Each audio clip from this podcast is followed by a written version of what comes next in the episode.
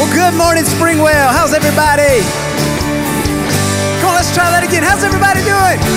Come on, stand up with us. Let's worship this morning. Let's sing joy to the world. Joy to the world. The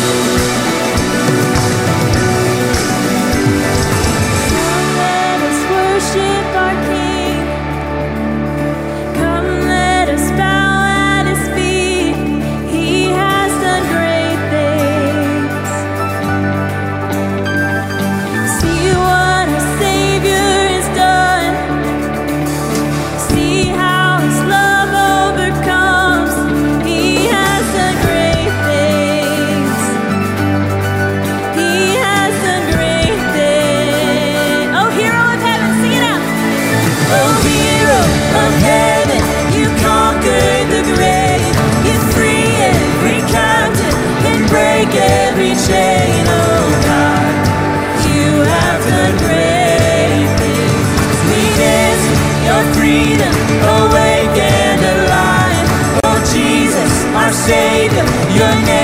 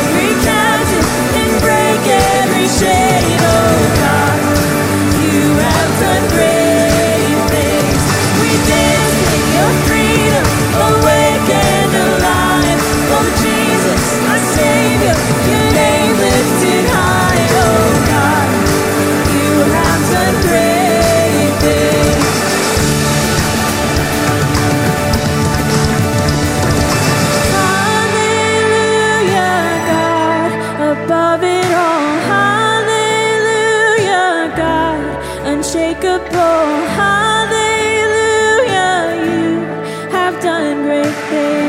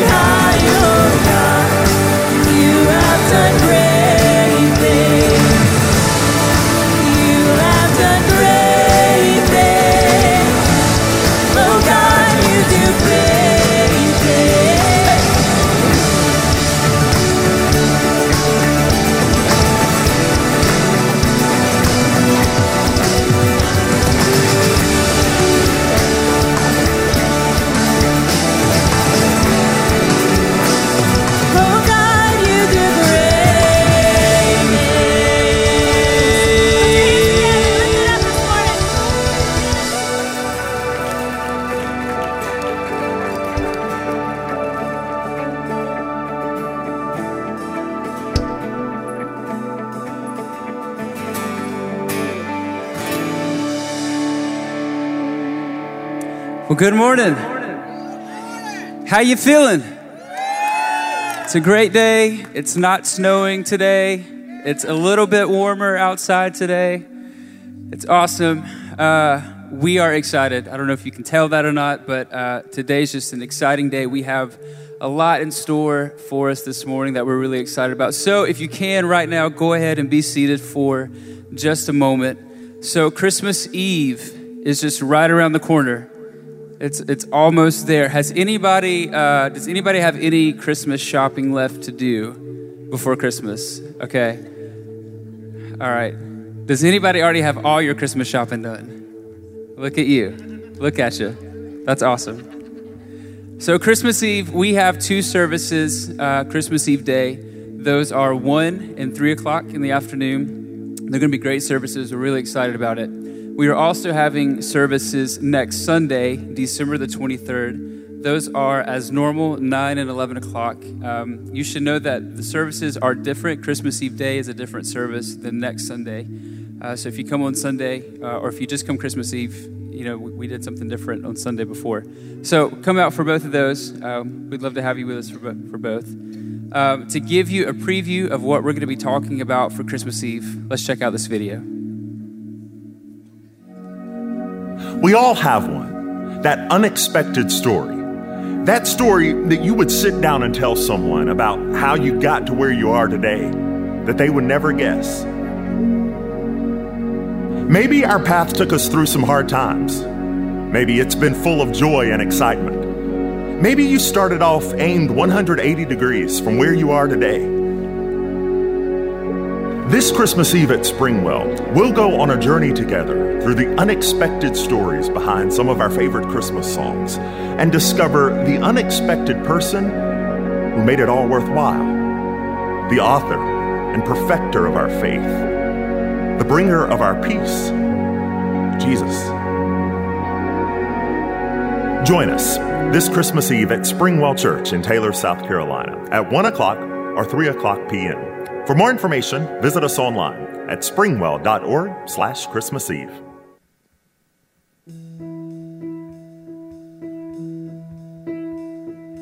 Hey, hey, moon.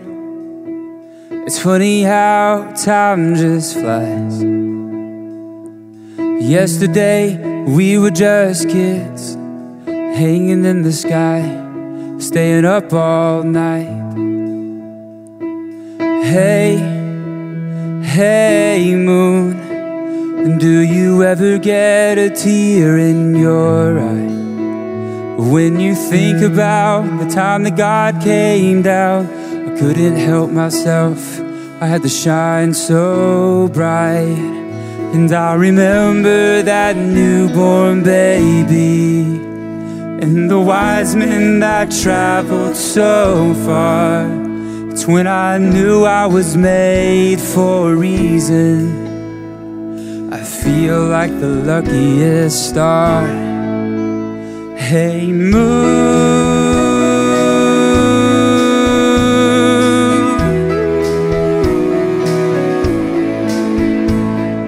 Hey, hey, moon. It's funny how things have changed. I wish that they could see the things we've seen before the colored lights and the Christmas tree. Hey, hey, moon. So many are still searching for signs. God is stirring in their hearts.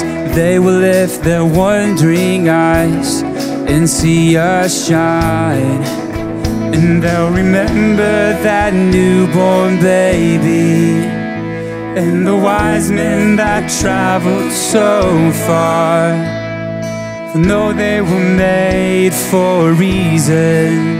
Mm, I feel like the luckiest star. Hey, moon.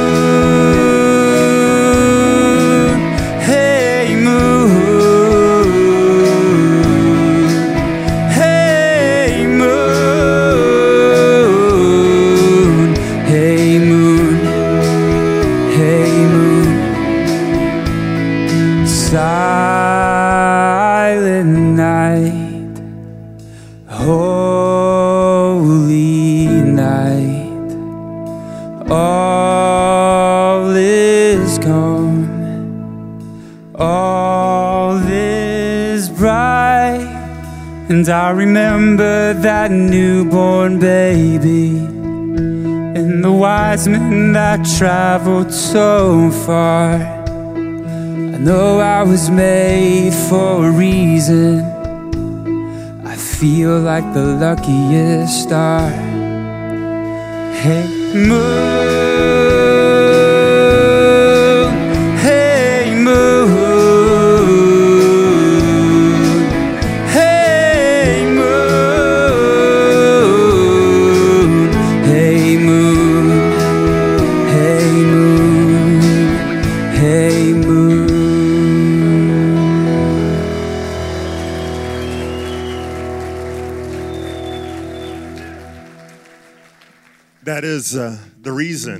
Celebrate this time of year is uh, that newborn baby and what he meant for us who are in this room. Those of us who uh, have a relationship with him, and even those of us in this room who don't. The whole point of this season is uh, to remember the baby who came and grew into a man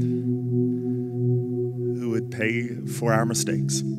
Unbelievable story. Uh, The thing about Christmas is that uh, for a lot of us in this room, I've heard your stories already, and your story of Christmas is not happy. The story of Christmas this year is of struggle, it's of uh, grief, it's of longing to be home. It's of trying to keep up with everybody else and have the perfect little Christmas for your family. This morning, I want to take the pressure off and let you know that uh, Jesus said just to come to Him, He will take care of you. This week, I was thinking about uh, how so much of our lives are spent trying to keep up with other people and have the perfect Christmas morning. Luke chapter 21, there's some people in a church much like this, they're in the temple. It says, He looked up and he saw the rich dropping their offerings into the temple treasury. He also saw a poor widow dropping in two tiny coins. Truly, I tell you, he said, this poor widow has put in more than all of them. For all these people have put in gifts. Listen to this they've put in gifts out of their surplus. But she, out of her poverty, has put in all she had to live on. I want you to know this morning that uh, giving this season is not about what you give, it's about the heart that you give it with. So far, the people in this room have given over $7,698 to people in this community through 25 days of Christmas cheer. Yeah. On top of that, this week, I figured it up yesterday. We gave out over $5,000 this week on top of 25 days of Christmas cheer. And here's how we do that it's not because we have a bank account with large sums of money in it. It's because you gave your 20 last week and you gave your 10 and you gave your 50 and it all comes together. The reason I wanted to share that scripture with you this morning is because so many times we get caught up in how much we give and how big it looks and we don't have a lot of money. Listen, give your two coins. Give your two coins and watch God change lives with it. If it happened then, it still happens today. It's not how much, it's how you give it. In order to keep Springwell going, it requires our regular giving. And so thank you for doing that. But also, over the next week, we're going to continue to go out into the community and do random acts of service for people. And that's called 25 Days of Christmas Cheer. And you can give to that offering several ways. You can give online at springwell.org. Uh, you can give on the kiosk in the lobby. Just make sure you touch that Christmas button so we'll know where it goes. And there's even these envelopes uh, that you'll find uh, at the entrances into the auditorium. Grab one of those, put your offering in there, and we'll make sure that these offerings go to help people in this community, help us spread a little Christmas cheer. And then any other offering that you put in the bucket or give online, or even if you text uh, to the number that's going to be on the screen, that offering will continue the ministry of Springwell this week. Thanks for giving. Let's pray together. God, I thank you so much for the men and women in this room who give their two coins. They give it week after week after week. It's not that you expect us to give out of our surplus, that's easy. If we give our extra, there's nothing to that. It's when we give all we have. That's when we prove that we trust you. Help us to do it today in Jesus' name. Amen. If you're on the left of the row, you can pass the bucket to your right.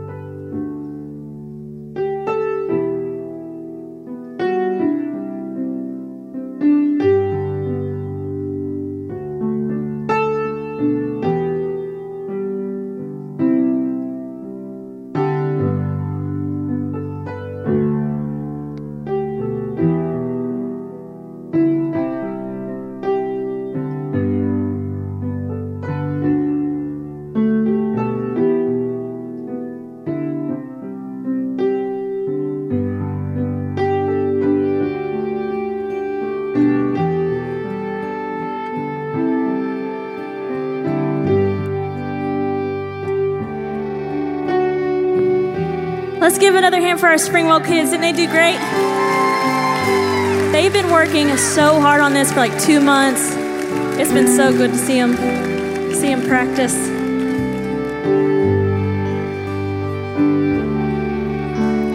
Today in the town of David, a Savior has been born to you. He is the Messiah, the Lord. And this will be a sign to you. You will find a baby wrapped in cloths, lying in a manger. And suddenly, a great company of the heavenly host appeared with the angel, praising God and saying, Glory to God in the highest heaven, and on earth, peace to those on whom his favor rests. Let's stand and sing together.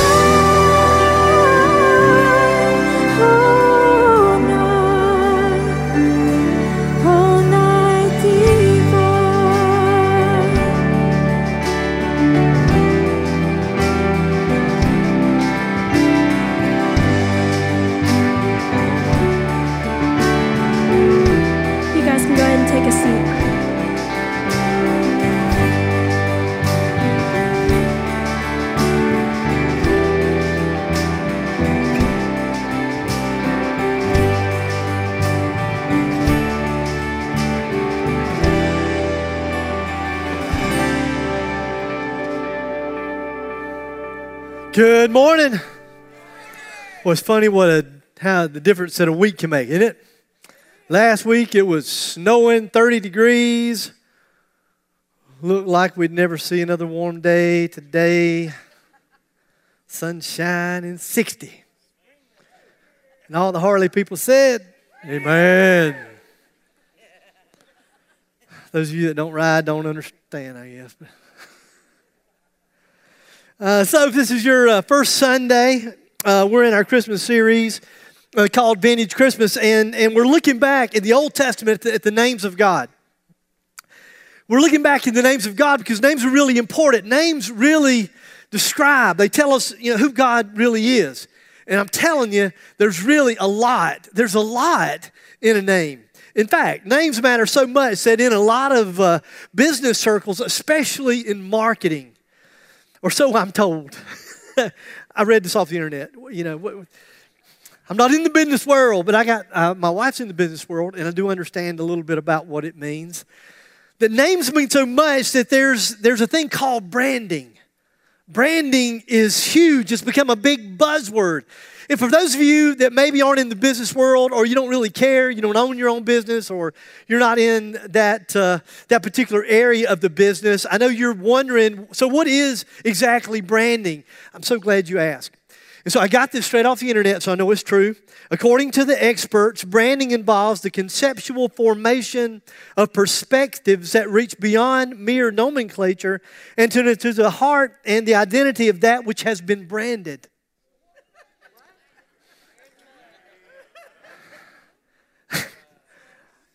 I read stuff and just laugh. I think, what are you?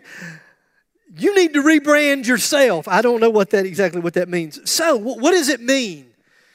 Let's see if we can kind of break this down. Maybe it'll help us a little bit. If I said Apple, the company, the corporation, not the fruit, if I said Apple, you would probably associate that name with a particular value. If I said Starbucks, once again, with that company, you would probably attach, associate a value with that particular name. If I said Starbucks, you would say five bucks, right? Say, I'm a little funny, value. Anyway, there you go. Um, because businesses aim to sell us their products, uh, they focus heavily on linking a positive association with their name, uh, with their product with their brand. Now, if you're a rookie to this whole thing, you know, you're brand new to business, doesn't really mean a whole lot to you. You're probably thinking, you know what, uh, you know, it's just designing a fancy logo. That's all it is. Branding is really just about designing a fancy logo. It's about having a, a tagline. It's, it's determining what colors would look really, really good on your printed material or on your website. If you were a rookie, that's what you would think. However, if you are a professional, if you really understand branding, you, you know that there's a lot more to it than that. You know that the greatest logo, the catchiest tagline, the most brilliant colors will do absolutely nothing if the product doesn't deliver. It doesn't matter what the tagline is. It doesn't matter what the colors are. It doesn't matter what your logo might be. None of that matters if the product doesn't match the brand. One best selling author said it like this, and I think this is the best definition. He said, by definition, brand is whatever the consumer thinks of when he or she thinks or hears your company's name. See, names matter. Names do matter. Names matter in the business world. Names matter. God's names matter. God's names matters because there's a set of character qualities. There's, there's promises that are attached to his brand. Their, their, their meaning, there's power attached to his name or to his brand. God wants us to know who he is. I think that's huge. I think it's powerful.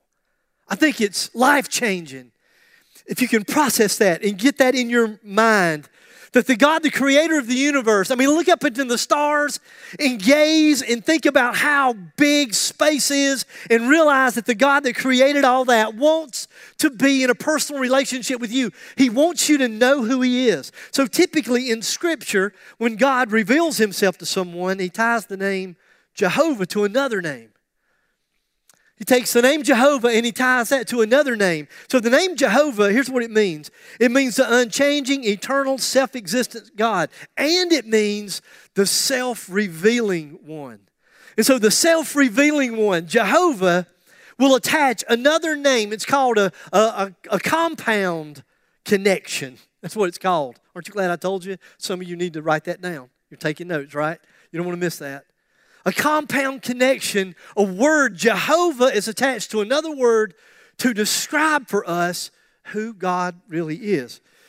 Jehovah Jireh is, is one of those compound connections. Here's what it means the Lord will provide. That, that's, that's what it means. This self existing, self sustaining God. Now, if you buy the first part of that, then the, the provision part's easy, right? So if you believe that there's a God, that He exists and that He exists all on His own, that He doesn't need anything outside of Himself to exist, we need things outside of ourselves. In fact, we wouldn't be here if there weren't a mom and a dad. Hello? Y'all tracking with me? I didn't go over anybody's head with that one, did I? If I did, bless your heart. We need more than just parents who've existed before us to exist. We also need oxygen and, and we need food and we need water. We need those things in order for us to exist. But God doesn't need anything outside of Himself to exist. And if you believe that, then it's easy to believe that Jehovah Jireh can provide, right? So the question really isn't whether He can provide if you believe that He's Jehovah. The question really is will He provide? Will He provide? Does God really live up to His brand? Does God really deliver? I think the book of Genesis, there's lots of books and there's lots of places that we could go, but the book of Genesis provides the background, at least for me, for the legitimacy of his brand, Jehovah Jireh. Let me give you the story. Let me give you the background uh, God made this incredible promise to this sweet little couple, this sweet little couple named Abram and Sarai. That obviously is Abraham and Sarah. So he makes this, this incredible promise. Now, if you were like a name it and claim it guy, if you were all about uh, the, that God's going to make you rich, this is your go to passage. You know what I'm saying? Because God looks at this couple and he says, I'll tell you what I'm going to do. I'm going to make you the father and the mother of many nations. You're going to have so many descendants that they're going to number more than the sand on the seashore, more than there are stars in the sky. And if you wonder, like, you know, in today's terms, what does that mean? In other words, you were going to be somebody. Thousands of years from now, when people are looking back on history and they see everything that is, they'll go back to you and the promise that God made to you that you're going to be famous, your name is going to matter. That's a pretty sweet promise, wouldn't you agree? Like if you're into the health and wealth kind of stuff. Come on, if you're not, it's a pretty good promise. This means yes, this means no. It's not, it's not a trick question. Yeah, it's pretty sweet. But when God didn't immediately do what he promised to do, over time, Abraham and Sarah decided, mm, you know, and maybe, maybe God, like God will provide, but maybe He's going to provide in a different way than we thought. And so maybe rather than it being our son, maybe it'd be through another son. And so they decided to provide for themselves what God had not provided for them. You with me? Well, let's jump in and let's look at their story. Genesis 16. Now, Sarai, Abram's wife, had not been able to bear children for him, and she had had an Egyptian servant named Hagar. So Sarai said to Abram, The Lord has prevented me from having children. Go sleep with my servant. Y'all out there? Because this is where, like, if you're me, you just want to read back, you want to read over this really quick. You know, what? hello, y'all there? Go sleep with my servant and perhaps I can have children through her. This is crazy, isn't it? I mean, if you're brand new to church, you're thinking, dude, I, I'm starting to go to church. I mean, there's some good stuff in the Bible, you know? And, and then I think the next part of that verse is really, really funny. It says, it says that Abram agreed. And if you're a man, you want to smile right now. Yes, you do. Don't you look at me like that. You're scared because you're sitting beside your wife. But you want to you want to smile just a little bit, don't you? You want to think, I reckon he did. and if you're a man, you're thinking, we're, we're going to start a Bible study in our house. and we're going to Genesis. so Sarai, Abram's wife, took Hagar, the Egyptian servant, and gave her to Abram as his wife. How? As his wife. Oh, I get it. It's going to legitimize everything. It's okay. They're not having sex outside of marriage. They're going to get married. He's already married. I know y'all are high 11 o'clock people, but this is crazy, isn't it? Stuff's in the Bible. This happened 10 years after Abram settled in the land of Canaan. So Abram had sexual relations with Hagar and she became pregnant. But when Hagar knew that she was pregnant, she began to treat her mistress Sarai with contempt. And you know what? You don't have to be a Bible scholar. You don't have to be a psychologist or a psychiatrist to look at this story. I mean, really, if you just take your religious glasses off and just look at the story like it actually reads, then right now you're thinking, you know what? This is not going to go well. I don't know. I mean, I can tell automatically right off the bat, this is not going to go well. In fact, it's really impossible to describe all of the chaos that came out of this one bad decision to provide for yourself what you don't believe, at least, that God has provided for you. So Hagar gave birth to a son, Ishmael.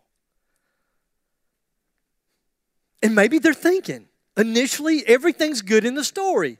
I mean, maybe God, God is a, he's a creative God. I mean, God helps them who help themselves, right? That verse is not in the Bible, just so if you're thinking that's not there, somebody just made that up. It's not in the Bible. God doesn't help them who help themselves. That's not a Bible verse. And so maybe what you're thinking is, you know what? They did have a son, and maybe God gave him a brain, right? He gave him a brain. He gave him a promise, but maybe he expected them to kind of get a, to be a part of the program, you know, to kind of kind of help him. Only problem is, he did deliver. And so Sarah, at 90 years old, gave birth to the child that was promised. And his name is Isaac. Now, if you're a mom, right now you feel the tension, don't you? Could you imagine? There are two mothers one who says, I'm legit, the other one, you're not legit. Well, uh, you may, I may not be legit, but I'm the first one to have the child. Can you hear the argument between the two? Can you imagine the tension between the two? Can you imagine the promise that you're going to be, your name's going to be great, you're going to have many descendants, they'll number more than the sand on the beach, more than the stars in the sky? Here we are centuries later, and the descendants of Ishmael, the Palestinians, and the descendants of Isaac, the Jews, are still constantly in conflict with one another. And all this world chaos can be traced back to one couple who, maybe with good intentions, decided that they would help God out and provide for themselves what God had promised but not delivered on. Jehovah Jireh. I mean, is he Jehovah Jireh? We do the same thing every day, don't we? You know what? Maybe you're a single girl and you feel like you're a Christian, you love Jesus, you love God, you want a Christian man your biological clock, you feel like it's ticking, and then you start to think and you start to rationalize just a little bit, and you think, well, wait a minute, no, wait a minute. I know in the New Testament that it says that that Jesus came to seek and to save those that were lost. I know that God, God said, leave the 99 and go seek on an all out search for the one that's lost. And so, God, maybe what your intention was all along was to use me, to use me as a tool of evangelism, as an instrument of your love, to be able to reach out into the sin filled world that we live in. Can somebody say hallelujah? And find me a man. Maybe not a Christian man. Maybe he's a hottie with the body that I can lead to Jesus. You can't make this up, can you? And so, you know what? You begin to compromise and you begin to rationalize and you settle for less than what God had intended because He hasn't delivered. Jehovah Jireh hasn't been, hasn't been true to His brand. Or maybe it's financially. You're a strong follower of Jesus and you were taught, you were raised to believe in. You were taught to believe that the tithe, come on, y'all help me out, belongs to the. Y'all, y'all are so funny. You can't even say it right now, can you? You talk about money on Sunday morning, people. Just fake it, just for a second. Just fake it for a second. The tithe belongs to the. That's right. Somebody say amen. amen. Set you free, won't it? Well, you were taught it, but you never really bought it. You never really understood it at all. You thought it had to do with money. Like, God's hurting this week. He needs a little lunch money, and so I'm going to put a little money in the plate to help him out. You see, you were taught it, but you never really bought it. And so you begin to rationalize and, and you begin to think, I, am a young man and I'm a young man with a, with a new family and I've just got married and we've got kids and we've got to provide for the kids and, and they have to have nice clothes. I cannot send my kids to, to school with, with mom jeans. You know what I'm saying? I mean, they, she, they got to have the cool stuff. And so if I send them, I mean, can you imagine the psychological impact on your child if they did not go with the right kind of jeans? I mean, come on, let's are y'all feeling me? Let's let's be honest with each other. And they got to have on the right kind of shirt, and they got to have on the Under Armour, whatever. And so you think you say, listen, I, I'm I'm doing this for my child. Hallelujah. And then we got to, you know what? If we're going to take them to school, I can't take them in that piece of junk. I mean, Lord have mercy. If I pull up in the school line in the clunker that I'm driving right now, it'll have an impact. I mean, other kids will make fun of them. They'll say, Look at your poor parents. They couldn't afford anything any better than that. And so maybe they'll make fun of. And so, there again, just because you are a God fearing, God loving parent, you begin to compromise and rationalize just a little bit and say, you know what, I will we'll tithe. We'll tithe one day. We'll tithe one day, not today. We got to go through this season. And then they go through high school and they go through college and they get to college and then there's more bills and there's things to pay and then long after they're done with college you're still paying college off right? And, and so you keep thinking and you keep putting it off or maybe maybe you're one of those people and you're really super spiritual and so maybe you started to read the bible and you started to trace back this whole tithing thing and maybe for you you said you know what? I believe it's an old testament principle that a tenth belongs to the lord. I like the new testament better because it says 100% belongs Some of y'all thinking, let's go back to the Old Testament. And see, there we go, man. We compromise and we begin to rationalize. And we try to provide for ourselves what we don't believe, what we don't know that we can trust God to provide for us. Okay, back to the story. You ready? You're thinking, thank the Lord. Get him off of that. So God did do what he promised he'd do. God provided. Jehovah Jireh, I mean, he was good to his name, you know? He provided. And this would be the best place for the story to end, wouldn't it? I mean, like, okay, I mean, they was 90 years old. There's a lot of story that I left out. They were young when the promise was made. She hung on until she was 90. At 90 years, can you imagine, ladies, can you imagine being 90 years old and being pregnant? I'm just saying, you know. And so they go through this whole thing. She finally has the child, and you think the story's over. And then that's when the story takes this weird little twist. Genesis 22 says it like this Sometime later, God tested Abraham's faith. Abraham, God called? Yes, he replied. Here I am. Take your son, your only son. Yes, Isaac, the son that you love so much. And go to the land of Moriah. Doesn't sound bad, right? Maybe, maybe this is an overnight camping trip. Maybe it's a father son time to bond and to get together. And, and maybe the father's going to teach his, his son some really cool camping stuff. Go and sacrifice him as a burnt, burnt offering on one of the mountains, which I will show you. And does anybody want to raise their hand and go, What? like, I mean, if you're brand new to the story, I know that when the first time I read this, my thought was this Holy Spirit, I know that you told Moses to write more than that. You know what I'm saying? I mean, because there should have been more in the conversation, don't you think? You don't like just look at somebody and say, the son, your only son, the one that you love, oh yeah, by the way, go sacrifice him. It seems like there should be more dialogue. But there's not. Now keep in mind, and certainly the thing to focus on here is the fact that Abraham loved his son. And this is his only son. His son. But he also needed his son.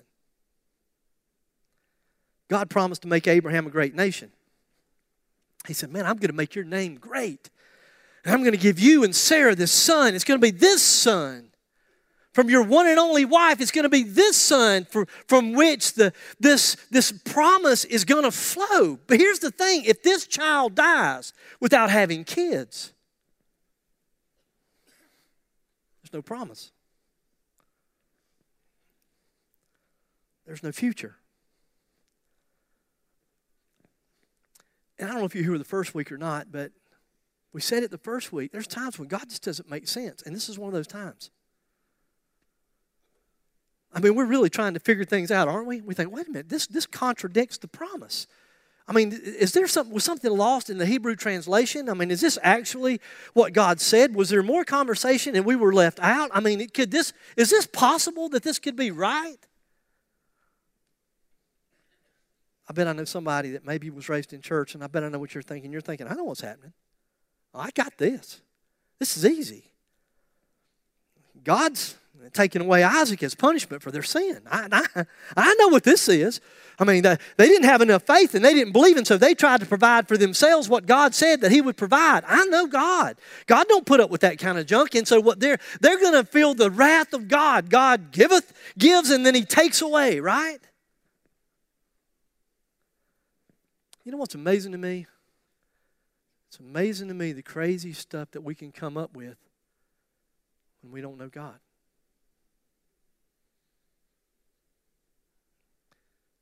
See, when we don't know Him, we just make stuff up.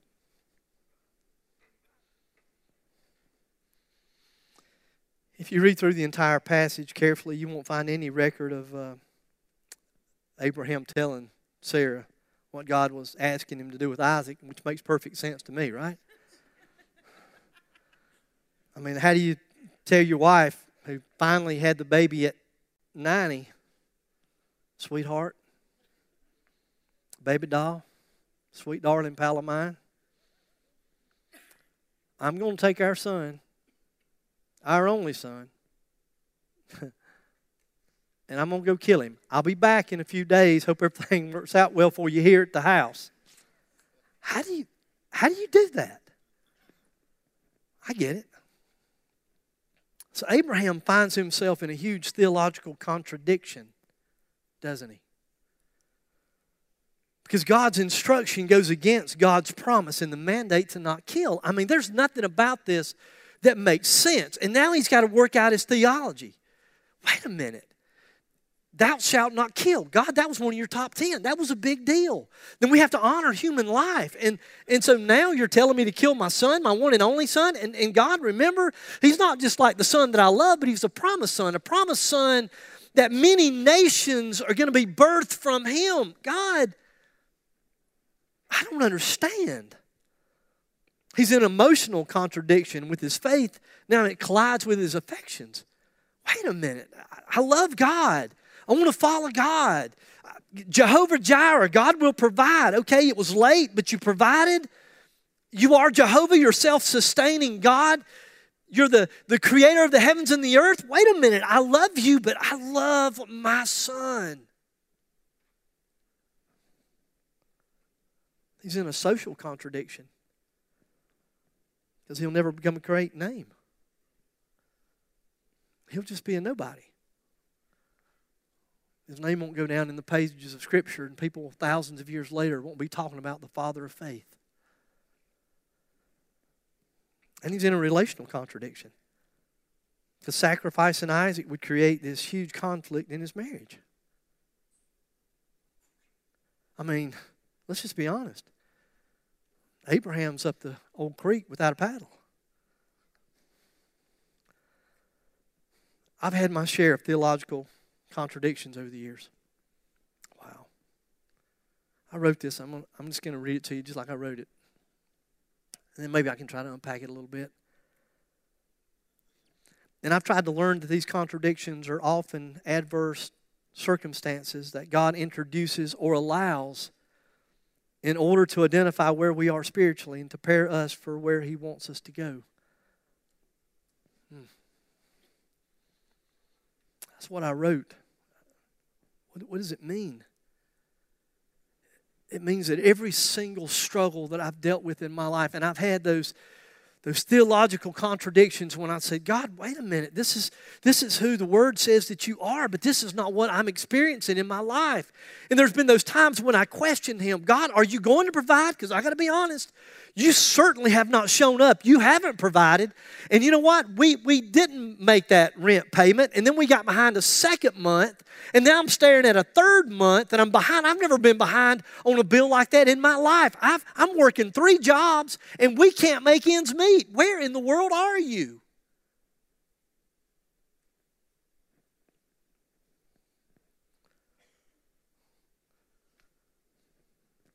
If you're alive, you can't escape the theological contradictions of life. It's impossible.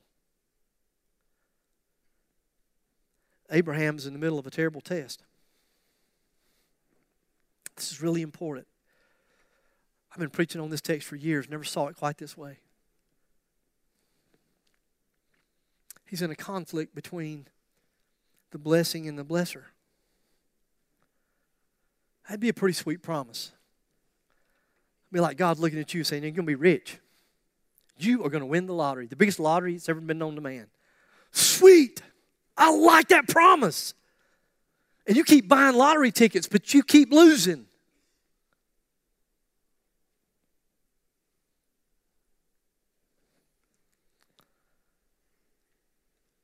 What if you do win? Isn't the temptation to sometimes to hang more onto the blessing than the blesser? To focus more on the gift than the giver? And listen to me carefully. All he wants is to be in a relationship with us. That's what he wants. God doesn't need you for anything. I was able to tell a young guy in ministry that this week. Oh, he was so sweet and he's so excited and pumped up and looking forward to the future with all the things that he's going to do for Jesus. And I said, please understand something. He doesn't need you, he wants you. He just wants you. You're not going to do it. God created the world in six days, and you thought, what's He need you for? He spoke through a jackass in the Old Testament. Why are y'all looking at me laughing? he doesn't need you, He wants you. So, what's Abraham going to do? Genesis 22. The next morning, Abraham got up early. He saddled his donkey and he took two of his servants with him, along with his son Isaac. Then he chopped wood for the fire for a burnt offering and set out for the place that God had told him about. On the third day of the journey, Abraham looked up and saw the place in the distance. Stay here with the donkey, Abraham told the servants. The boy and I will travel a little further. We will worship there and then we will come right back. And if you're, if you're new to the story, you're going, this is crazy. God's crazy. I mean, God's crazy. I mean, I know you church people get all spiritual, but God's crazy. He gives and then He takes away. And if, you, and if you're not, and if you're one of those people that just invited one of those, like people that's brand new to church, you want to lean over right now. I know I can see it. I can see some of you starting to, your cheeks. I can watch you. You're kind of getting a little bit tense. And you want to lean over and say, It's okay. God's got this. It's okay. I mean, I know He's like leading us on and drawing it out, but it's okay. God's got it. Just, just as, as Abraham takes his, his arm back, and just as he's going to come down and take the life of his son, God stops him. God stops him. It's okay. And then there's a ram in, in the thicket, and he provided. Jehovah Jireh provides again, and he offers that sacrifice, and Isaac and Abraham go back home to Sarah. So, what's the moral of the story? The moral of the story is that you'll only know that God provides if you have need, if you need provision. The moral of the story is that God wants you to know Him. He, he doesn't want you to be religious and feel good because you go to church every Sunday. He wants you to know Him, to know Him to know Him in such a way is that when you have those contradictions, and you will, there will be theological contradictions that you will have to face, and you'll have to decide wait a minute, this is crazy. How can God say this over here and then say this and ask me? I mean, where, God, who in the world are you? And if you will just, if you will walk with Him, if you will gently and sweetly walk with Him and trust Him, even when there's no trust left in you, if you will just walk and trust, you will find that God will deliver every single solitary time. I say this a lot lately. I, I feel sorry for those of you that are young. You're, you're, young and you don't know when you get older. For those of us that have lived life and we've experienced difficult times and financially when, when we couldn't pay the bills, and then God shows up. And when things happen, you now you can smile. Ah, it's all right. God will provide. He'll provide. So let me ask you what's been your theological contradiction? What's your test? Right now, what's your, what's your test? And let me ask you, how are you doing? How are you doing with the test? Do you really know Jehovah Jireh? There's a lot to a name. There's a lot to a name. It's his brand. This is who I am. Do you know who he is? I mean, really? Maybe here this morning you're not a follower of Jesus. Then Jehovah wants to reveal himself to you. He wants you to know him. Know him. He's a relational God who longs to be in a deep, sweet relationship with you. And he provided the way for you to be in that relationship there's a problem. And if you're brand new to the God thing, you feel the problem, don't you? You feel the tension. The thing called sin, and you know it's there. And you know that God is sinless. Even if you don't know God very well, you have that concept probably. And, and so you want to try to work your way to God. You're trying to be better and do better, but you can't be better and you can't do better. You've tried and you've miserably failed. Here's what I want you to know that God so loves you that He said, I'm willing to fix the problem. And that's exactly what He did. And He sent Himself. He didn't just send an angel, He sent Himself. And God came to earth. And that was His Son Jesus. And what Jesus did was lived a sinless, perfect life. And then, get this he said, I'm going to go to the cross and I'm going to do what you can't do for yourself. I'm going to die. I'm going to pay the penalty for your sin. All because I want to be in a relationship with you. I don't need you. I'm, I'm a self sustaining God. I don't need anything to exist. But I want to be in a relationship with you. And I'm going to provide the way. And that's exactly what He did. And on the third day, after Jesus died, was nailed to a cross, and shed his blood for our sins, three days later, he was raised from the dead and he's alive. It's, it's a wild story. But would you expect anything any different? Even from what we've looked at this morning, the Bible is filled with this kind of stuff. It's the power of the resurrection.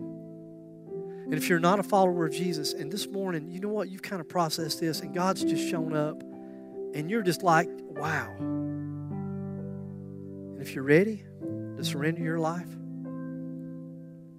to give up control and let Jesus be Jesus, then every head's bowed and every eye's closed, no one's looking around. If you're not a follower of Jesus, if you'd like to be, then maybe you'd pray a prayer something like this, just quietly and silently right there in your seat. Maybe you just say, God, thank you for providing a sacrifice for my sin.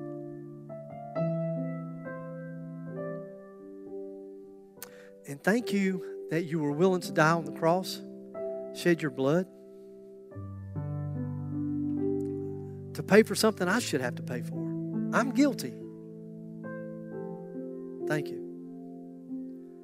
And I do believe that you're alive. I mean, I can, I can feel your presence right now. I, I know you're alive.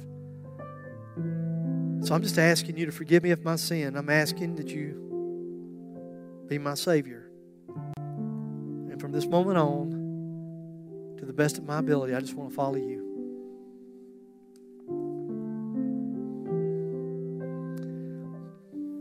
Lord, I thank you that you uh, long to be in a relationship with us. And God, you want us to know who you are. You want us to know so much, God, that you that you help us. You yourself tell us who you are. You do it through your names. Lord, I know personally. I've seen it happen personally uh, with Karen and I, Lord, how many times you provided. God, I've seen you do it in the life of this church, Lord when you have provided. And times, God, quite honestly, we, we did start to wonder. But you've always come through. So, Lord, we want to tell you that we love you. And I pray, God, I pray that, you know, during this 25 days of Christmas, God, every single day as we go out into this community, that we can, that we can just be a reflection of you the God that provides. And you do it just because you love us. Thank you. And it's in your sweet name that we pray.